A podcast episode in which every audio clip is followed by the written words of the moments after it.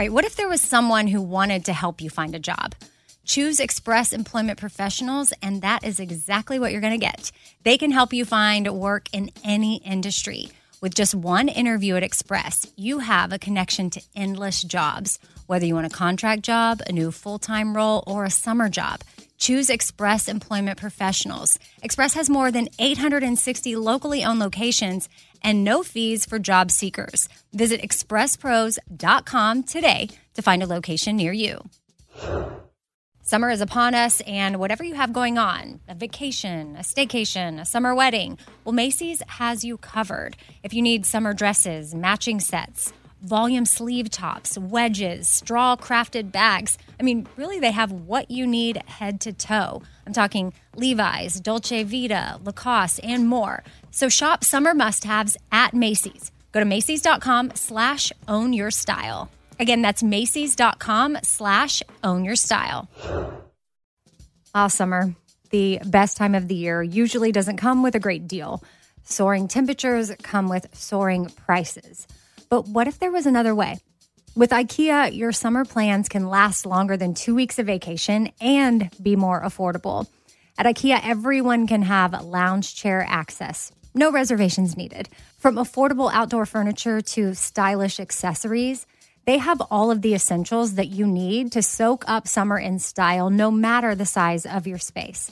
Start planning a better summer with IKEA. It's your outdoor dreams inside your budget.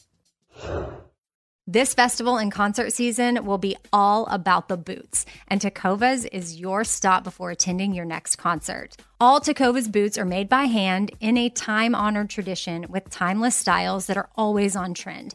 And Tecovas has first wear comfort with little to no break in period. Stop by your local Tecova store, have a complimentary drink, and shop new styles. If you can't make it to a store, well, just go to tecovas.com. That's T E C O V A S.com and find your new favorite pair of boots today.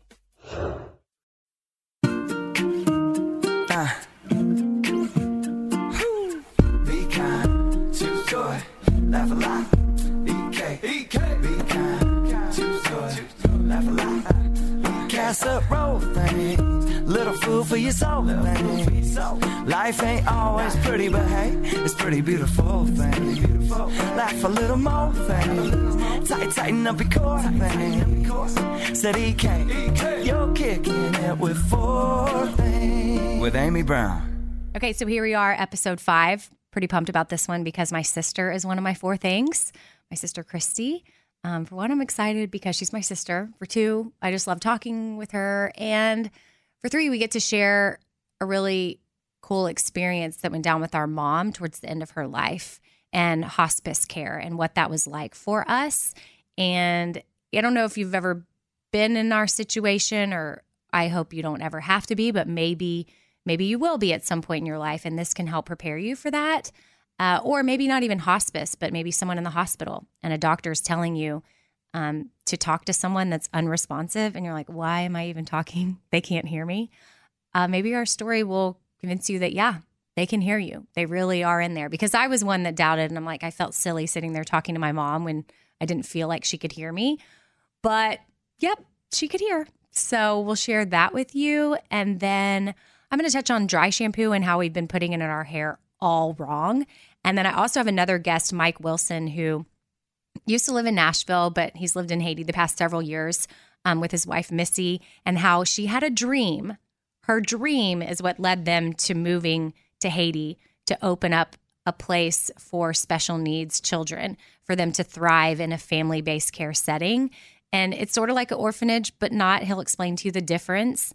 But yeah, it's crazy how she had a dream.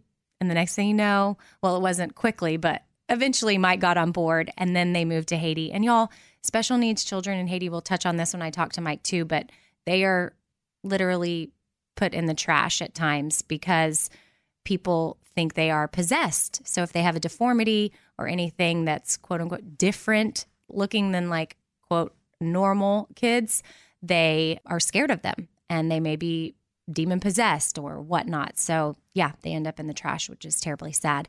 And then what's our last thing that we're somewhere in the mix? Oh, the fourth thing, I've got a challenge for you guys, and it's going to be pretty awesome It's going to be a game changer for our arms, which you might be like, oh, what? But I really need y'all to get on board with me for this. And we're going to do it for one month. We're going to be a team, and our arms are going to look the best that they've ever looked after we complete this whole 30 day challenge. It's a challenge I made up, by the way. So hope you love it. Okay, here we go. First thing.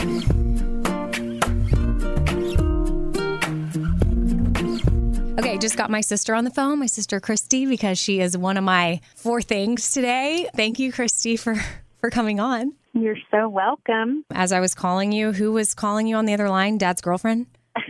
Yes, she's still calling. Oh, okay. Well, tell her you're Dad's busy. Girlfriend slash my husband's uh, grandma. Mm-hmm. Yeah.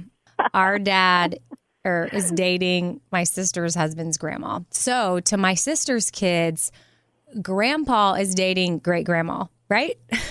Basically, and if they got married, then my father-in-law would be my brother-in-law. My husband would be like my cousin or something. I don't know.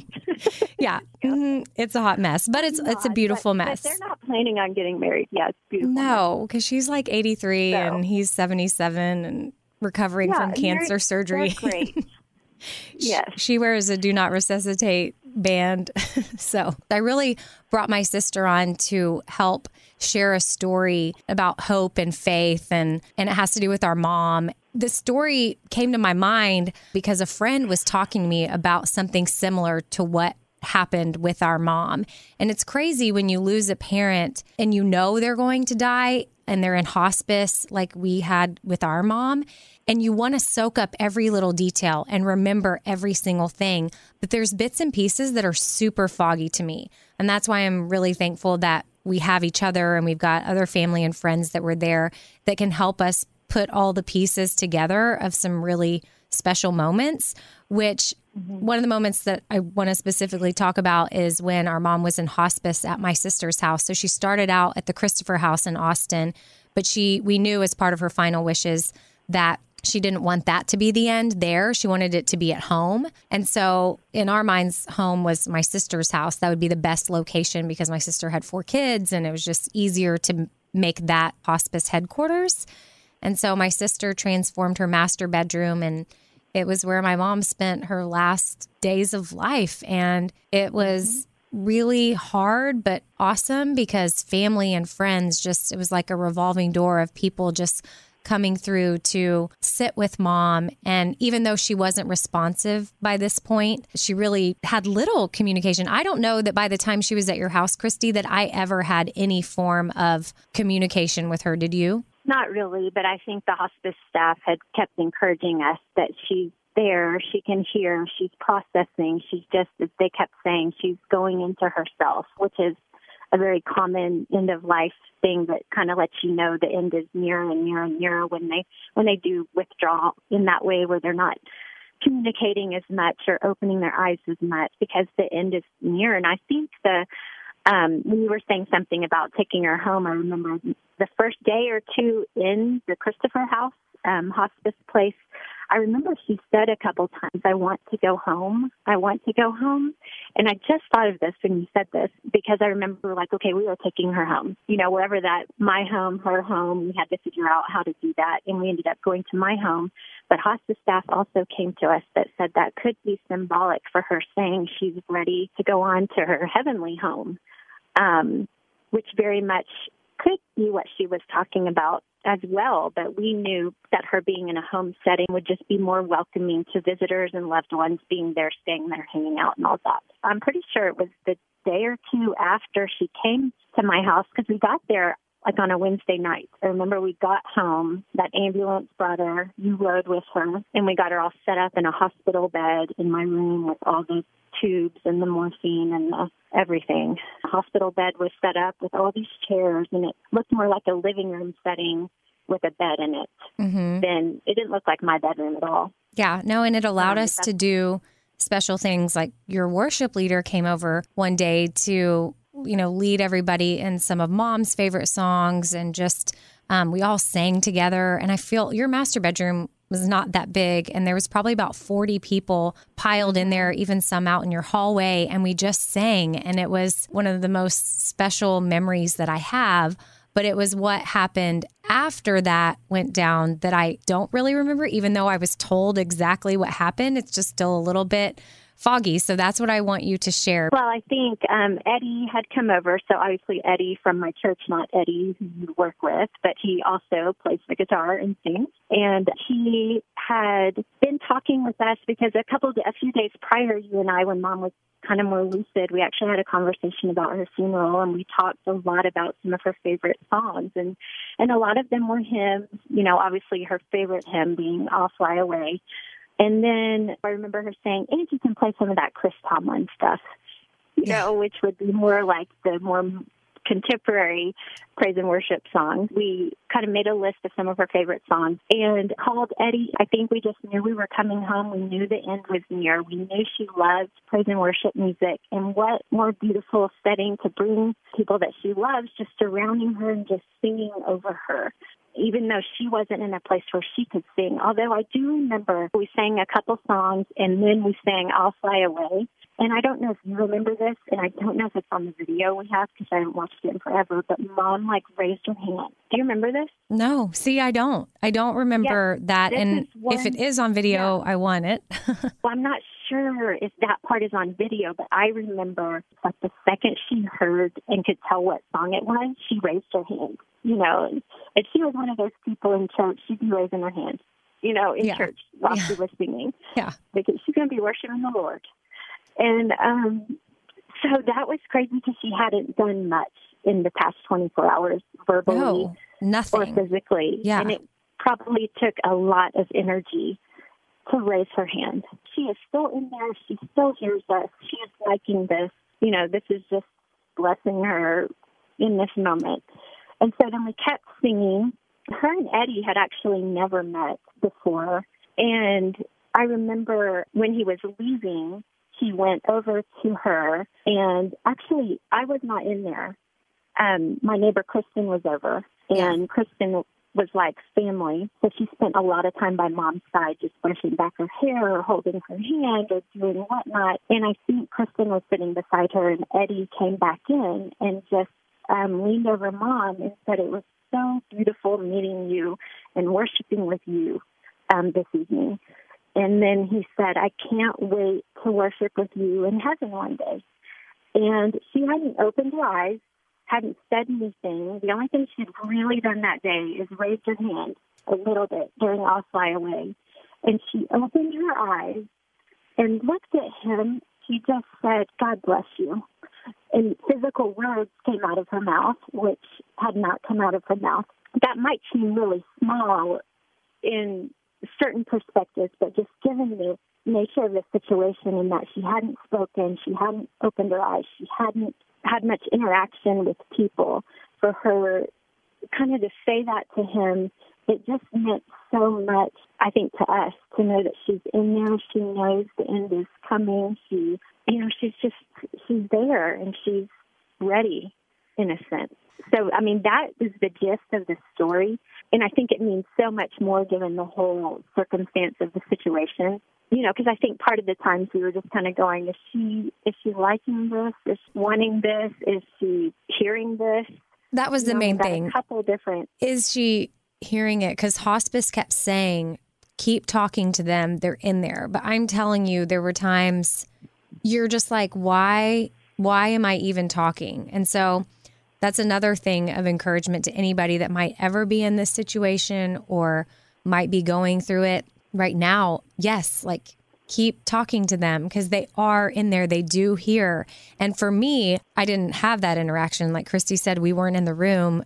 It was just Eddie and Kristen in the room. And they witnessed it and they came out and told us. And she literally had said nothing for a while, like days. Then all of a sudden she's opening her eyes and saying, God bless you. When he says that he wants to sing with her in heaven, like something in her like came out and she was able to do that. And then no, she didn't talk again after that. Nothing. No, no. And then I think those were her last words. Yeah. I don't know. To me, that just like gives, like, it's a story of faith and hope and, and, and love and continuing yeah. to be there for people even when you don't know if they can hear you keep talking to them and then so powerful and crazy that that mom was able to do that and and that was probably the singing that stirred it up and moved her and she felt it Right.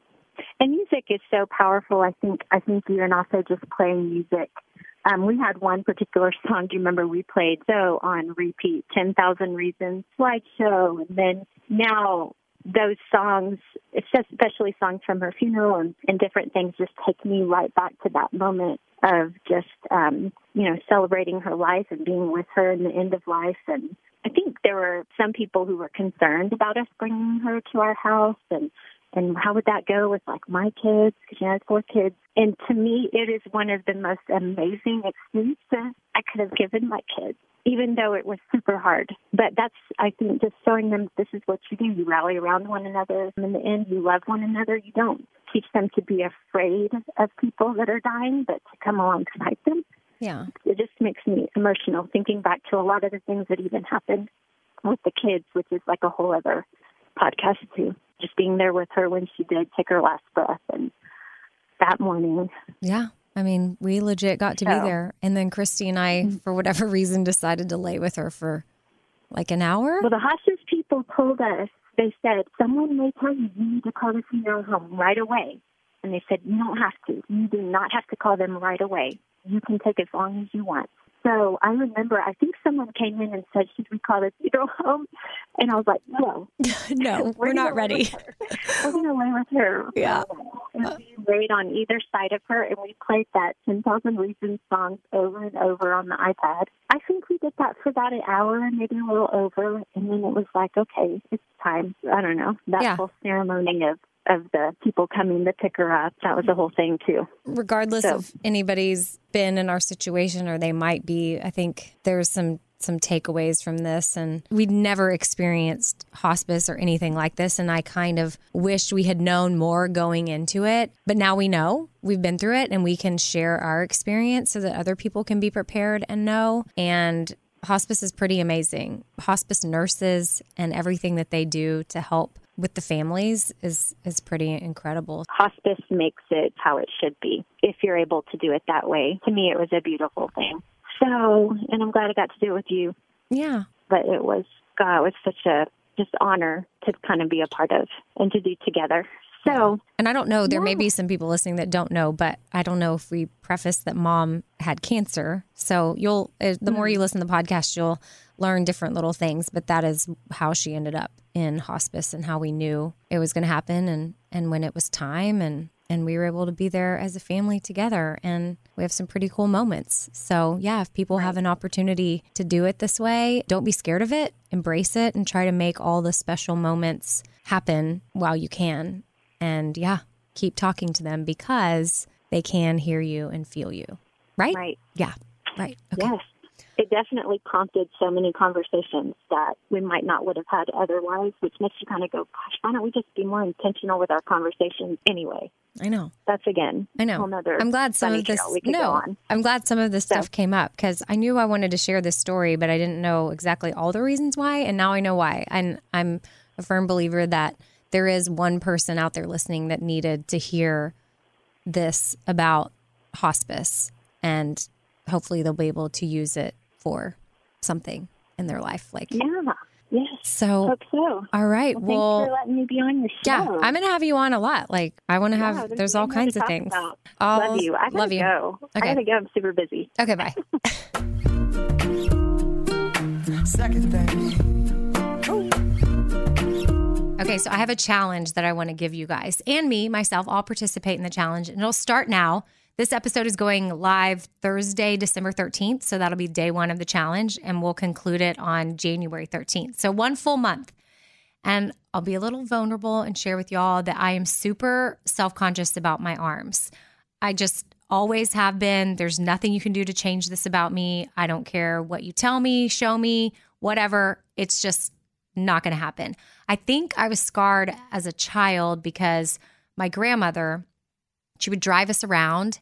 And when she would have her hands on the steering wheel, the skin underneath her arms would like flap around and jingle, jingle, blah, blah, blah, like blah, blah, blah, like, uh.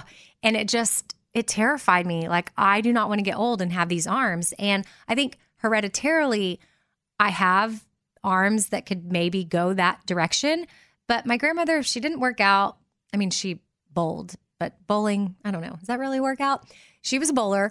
But other than that, she didn't exercise. She didn't eat right, any of that stuff. So I feel like I do have some things in my favor because I do try to take care of myself.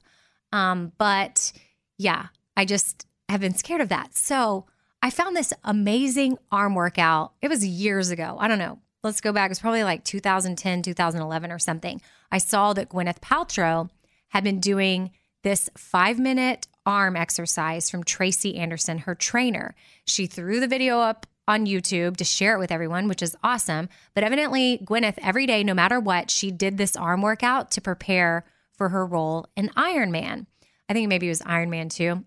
I don't know if y'all care about the specifics, but she she did it to get ready for filming and she said she did it every day. I'm sure she did a ton of other things too. Let's be honest, it's not just this, but you can like work on targeted areas. And so I started doing this arm workout and I used to do it all the time. And I've just been slacking lately. I haven't done it at all. And I did it the other day out of nowhere. I thought of it and I was like, you know, it would feel good if I just, I mean, all I had literally was about five, six minutes. So I was like, I'm going to focus on my arms. So I did the video and it burned so hard because I haven't done it in a while. But the more you do it, the easier it gets. And I really do believe it helps tone our arms. So that is my challenge. Maybe it's kind of selfish because I need y'all to hold me accountable and I really want to do this arm workout and I do better when I'm working with other people and you guys are my people. So let's do it. If you want to find the video, obviously this is a podcast. I can't just like magically link it for you right here. And that does lead me to tell you that we are working on a website, radioamy.com. Nothing's there yet. Well, depending on when you're listening to this, nothing's there yet, but we are working on that so that way we can reference links and different things from the podcast and I can just send you there and boom, it'll be so easy. But since we don't have that yet, I guess I could tell you what to Google. If you just type in Tracy Anderson arms for Gwyneth, the video will come up. And it's about, it's like five minutes and 40 seconds or something like that. I don't know. She's at home. She's in front of a bunch of mirrors. She's wearing a little white top and like sweatpants, and she's flailing her arms about for like five minutes straight. That's how you know you've got the right video. And I'll post about it on Twitter and Instagram. My handle's at Radio Amy. So you can check out there. And I'll try to do stories. I guess the best way to hold each other accountable is I'll post a story every day to confirm that I'm doing it. Because, yeah, the challenge is every single day. We're not even taking Christmas Day off, y'all. We're doing it Christmas Day. And how, I mean, get the whole family to do it. I've gotten my kids to do it before. I've tried to get my husband to do it, but honestly, it's really, really hard for men because their shoulders and arms are a lot heavier than ours. And so my husband's in really good shape and he's pretty strong, but this kills him. But it could be something fun. Get your parents involved, get the whole family lined up, and everyone's like shaking their arms and going back and forth. But okay, so that this is one of our things for today's podcast is a challenge. I'm not going to throw tons of challenges your way, but we already kind of do that. We want to challenge you to choose joy and me too and and you know spread hope which we do. But in this case the challenge is gwyneth paltrow arms. All right? Okay let's do this so you know i love telling y'all about companies that are just making a difference where you can buy really cool things but they're giving back. And you've got to check out able. If you don't know what they do or what they have to offer they have a lot. Jewelry, apparel, shoes, and leather goods that are made locally in Nashville and globally in partnerships with entrepreneurs like in Ethiopia, Mexico, Peru. I think I've given most girls in my family one of their leather bags as a gift, and you can even have initials stamped on there. They even have some jackets. They've got a really great denim line. Able is really amazing, and their jewelry is super cute. And their main mission is to end generational poverty by providing economic opportunity for women. So, this is the company you can feel awesome shopping with. And guess what? They've given you a coupon code at checkout where you're going to get 25% off. So what you got to do is go to livefashionable.com. That's livefashionable.com. And you can enter the code during your checkout and you'll save 25%. Now, the code is good until Christmas Day, the 25th. But if you want Christmas delivery on any of this stuff, make sure you order by December 19th. And don't forget the coupon code for things. Third thing. Okay, I've got Mike Wilson here, which is super exciting because, shoot, how did we meet, Mike? Okay, I know, I know. Oh, you were yeah, host. good. You were having an event in Austin for Haiti, Yes. and I was brought in to host it you were the MC. or the MC, whatever. Yes. And then we met, and I realized the amazing things that y'all were doing in Haiti. well, see, I remember coming and talking to you, and you're like, "Who is this weird guy wearing orange pants?" I, I didn't think you were weird. Yes, you did. No, I loved your personality and I loved your heart for Haiti. And I knew the next time I was down in Haiti, I wanted to make my way down to Nepli, which is where you live. Yeah. And normally I spend in, in Port au Prince. right.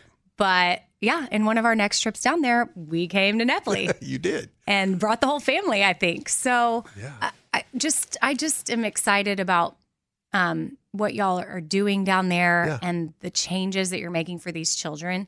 And so you and your wife Missy, Yes. you run us an orphanage for special needs and typically developing children.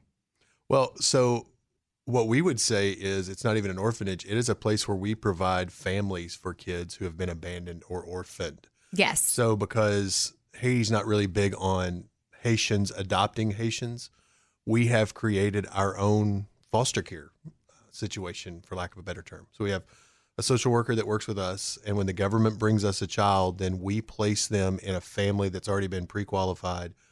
And it's really cool because you'll have a special needs child living alongside spe- or typically developing kids. And the, the cool part about that is they begin to see each other as siblings, and there's no special needs or anything like that.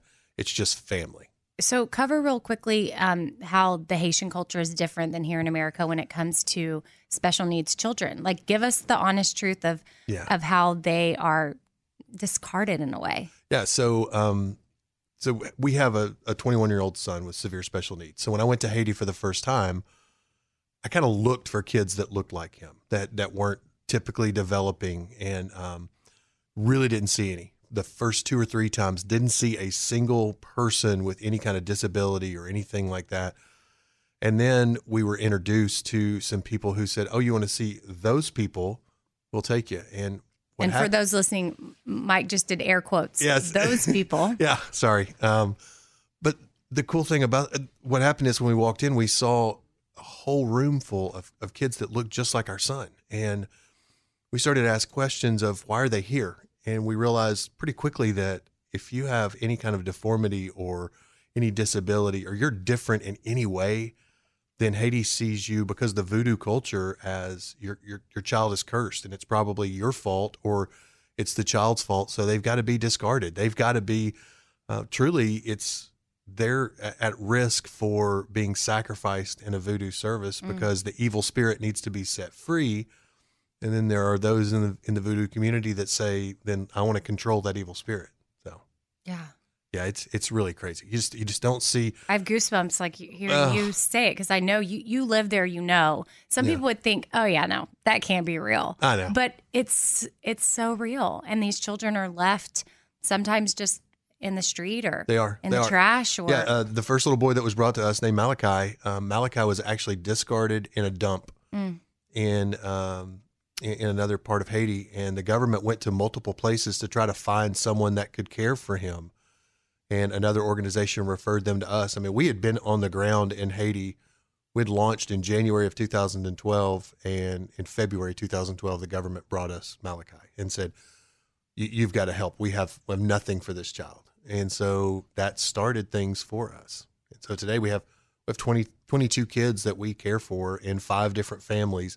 But the best part about it is if, if you were to walk in, you wouldn't know the air quotes again orphans from anybody else because all the kids are just part of the community, part of the village. They have brothers and sisters and siblings and aunts and uncles and moms and dads and everything that goes along with family. Mm-hmm. And so that's what we fight for is families, keeping families together, putting families together, and making sure they can then be who they're supposed to be. Yeah, I think the family based care is an awesome concept, like you said, because at the orphanage where my kids were, I mean, it was a true Yeah, orphanage I- I where get it. was, you know, all- kids in this age group are sleeping in this room Yep. and there's a nanny. And then it Yeah. kind of followed Yeah. that theme throughout. it. there was, you know, baby room one, baby room two, and then my son was in the toddler room.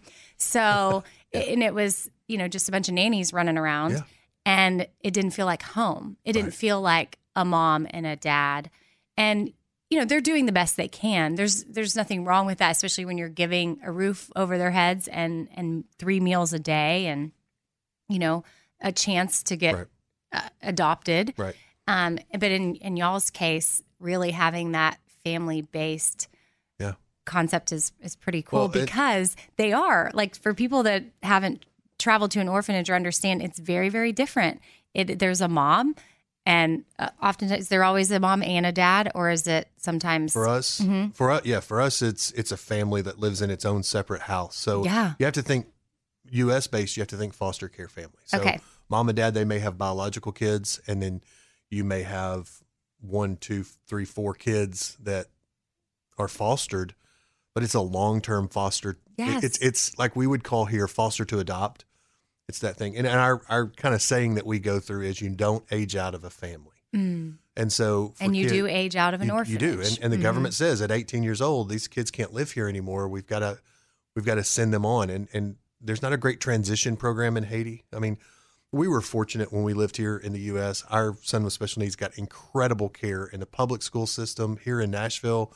He went to the school for the blind for years, and it was amazing. And so we it, then we transferred to a, a public school, great care. And so what we've said is it's not fair that our son got to experience that and other kids don't. So let's do what we can in our little corner of the world to to give every child the opportunity, whether they look and air quotes again normal or not. Uh, we are going to give them every opportunity. Yeah, and y'all are doing that. And again, I have goosebumps because I know you're doing it, and like you said, in your little corner of the world, and that's something that I I like for people to come on and, and share their little their little Yeah. corners Yeah. because you can make a difference wherever you are. Sometimes people think it has to be this grand thing, Hmm. and y'all what y'all are doing is grand, but you're doing it in Nepley, where I mean you're changing these kids' lives and and yeah you are giving that that family based care and they're not aging out and that's one of the reasons my husband and i decided to adopt an older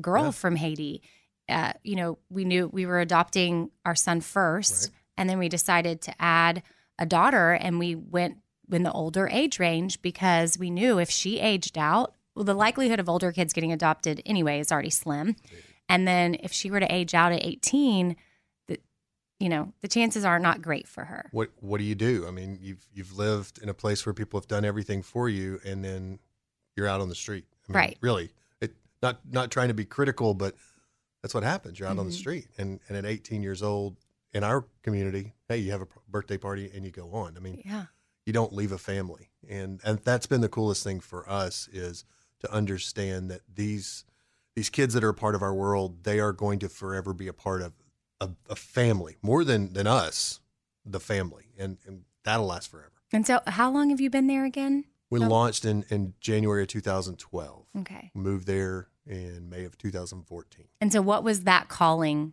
like? What? How? When did you? I like this this part of the story. I know it, but I want others to hear the the calling of like, okay, we're we're we're leaving our life in Nashville and we're moving to Haiti. Yeah, um, honestly, I woke up one morning and my wife was sitting on the edge of the bed and she looked at me and she said, I had a dream last night. And I'm like, wow, I, okay, tell me. Well, for the next 45 minutes, she explained to me in detail what she saw in Haiti. Now, you got to understand, my wife, if you point a, at a car and say, that would be, I'd like that car in white, she would have to see a white car in order to visualize it. She can't, she just can't see those things. But she was able to tell me in vivid detail everything from bunk beds to gates to doors opening and people walking around in a courtyard with, with small flowers in it. And, and then she said, we were there and there were all these kids that look like our kids. And so, you know, we're like you, we're, we're an adoptive family. We have three biological sons. We have three adopted kids, two daughters and a, and a four year old son. I mean, we, we do. We look like the Brady Bunch on crack anywhere we go. you know? But but the thing about that is is is whenever we we see our family, it's just our family. It's normal. My, my kids didn't grow up with a special needs brother. They grew up with a brother. My, my my kids didn't grow up with adopted siblings. They grew up with siblings. And my adopted kids didn't grow up with these other random kids. That it's just family. In fact, we've talked a lot about that lately. Of do, do you feel like you're part of this family? And, and last night, my daughter Tia looked at me and she said, "Well, yeah. Why do you keep asking me that?" but it is. And so when the when the story started, my wife took 45 minutes and shared this whole story with me of I had this dream and I feel like we are called to do this. And I remember I remember getting dressed, getting ready. She's still talking, getting ready to leave the house. And when she got done, she had this big an- anticipation look on her face. And she said, Okay, what do you think? And I said, I think I got to go to work now. I just didn't get it. I didn't see it. And I did not get it until about eight weeks later when I walked into my son's room and my daughter was laying in the floor with him and she's playing with him and they're they're just having this moment. And see, when my girls first came home from Haiti, they were petrified of my son because they had never been around anybody with special needs. They had no idea. And they'd always heard the stories of those people, air quotes again, are cursed. But what's happening is now my daughter's laying in my, the floor with my son and she's she's singing him a song and when she gets done she takes her hand and she just slaps him in the face and he rolls over with his his good arm and he grabs her and just hugs her and then throws her off of him. And it's this little process going over and over and i finally said guys stop. You're going to hurt each other. And my daughter naika she looked at me and and this is the moment everything fell into place for me is when she said dad it's okay. He's my brother. He's just hmm. different. And at that moment i realized that what my wife was saying was we're not out to, to fix or save the world. We're just out to help families connect and that's now grown to what do we do to keep kids in their family so mom dad don't feel like they have to give their child away so they can look at their kids playing in the floor one day and say i'm glad i didn't do that and so You Yeah, get, you're giving some of these other kids brothers and sisters. exactly Ah, exactly which is, and moms and dads. yeah Which is yeah. that whole family and you get it concept. Um, well, I just adore you, Mike, and your wife, Missy, Yeah. and y'all's hearts and your mission down there in Haiti and what you're doing. And I'll quote you again in your little corner of the world. So I think Yeah. it's super special. And if people want to follow along on Instagram, they're at My Life Speaks. Yeah. And then is it My Life Speaks it's, dot? it's everywhere mylifespeaks.com Dot com? dot org you can get there anyway oh, either way. hmm Yeah, but I'll tell you. So my life speaks. Just the challenge I'll throw out to anybody that's listening here. When you hear that, your life really is telling a story, and you know this. But you say things with your mouth all day long that you hope people believe, but the reality is your life tells a story of what you really believe. And so, what we said was, we want to be about something bigger than ourselves, and we want our lives to say that. And so, I would challenge anybody. It may not be Haiti. It may not be somewhere in Africa. It may be literally the concession stand at the ballpark down the street. But go let your life tell a story. Go let your life be about something bigger than you and help people on this planet understand who they are. Awesome. Well, thank you, Mike, for coming on. Thank you. That was great. I'm going to listen back to that and I'm going to be like, okay, yes, that's it's such um, good wisdom. Thank you. Fourth thing. So if you're like me, when it comes to washing your hair, ooh, you try to do it as little as possible. Sometimes I can make it a full six or seven days without washing my hair, but those days are rare. I'd say it's normally three, four, no, four days, four days on average, sometimes three, sometimes five. So there, four is the average. And dry shampoo is my best friend, but I saw this article telling me that I've been using dry shampoo the wrong way for a really long time. And I could not believe it. So I thought, well, this is something I have to share with my people because I know a lot of you probably depend on dry shampoo. And this article basically said you do not need to spray it on when you're getting ready and you're about to run out the door, which is totally what I do. I'm like, do my makeup, then I do my hair, I spray it in, I let it sit for a second, and then I kind of get a towel or my hand or a brush and I kind of just mess it all up into the roots and it soaks up the oil. Well, this article was saying that you need to not do that. You need to put it in your hair the night before, and then it can spend all night while you're sleeping and soak up the excess oil. So then when you wake up, boom, you're good to go. And then it's like all absorbed and, and you're ready. Because sometimes, honestly, I'll just do it in such a hurry that I get in the car and I look in the mirror or I get to wherever I'm going and I go in the bathroom and I'm like, hmm, awesome. There's white powdery residue all over my scalp area. So that's just not a good situation to be in. But luckily, you can just rub it right in and it'll go away. But if you put it in the night before, it makes sense. Soaks up the oil and boom, you're good to go. So this is just a little tip for you if you happen to be like me and depend on dry shampoo because now we need to be doing it the right way. And hats off to you if you've been doing it the right way and doing it at night before you go to bed all along. Because I shared this tip with my friend Mary and she's like, oh, yeah, yeah, I do it at night. And I'm like, what?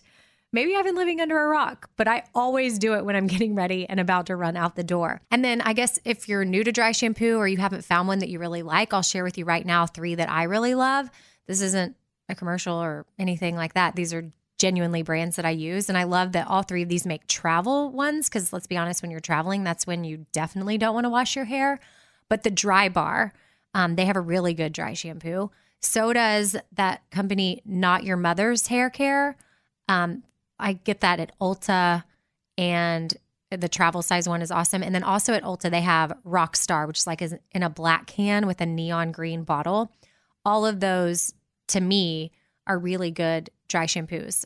And if y'all have some other favorites, let me know about it because I'm always trying to learn new products that I definitely need to try. So there you go. Do dry shampoo at night before you go to bed. Who knew?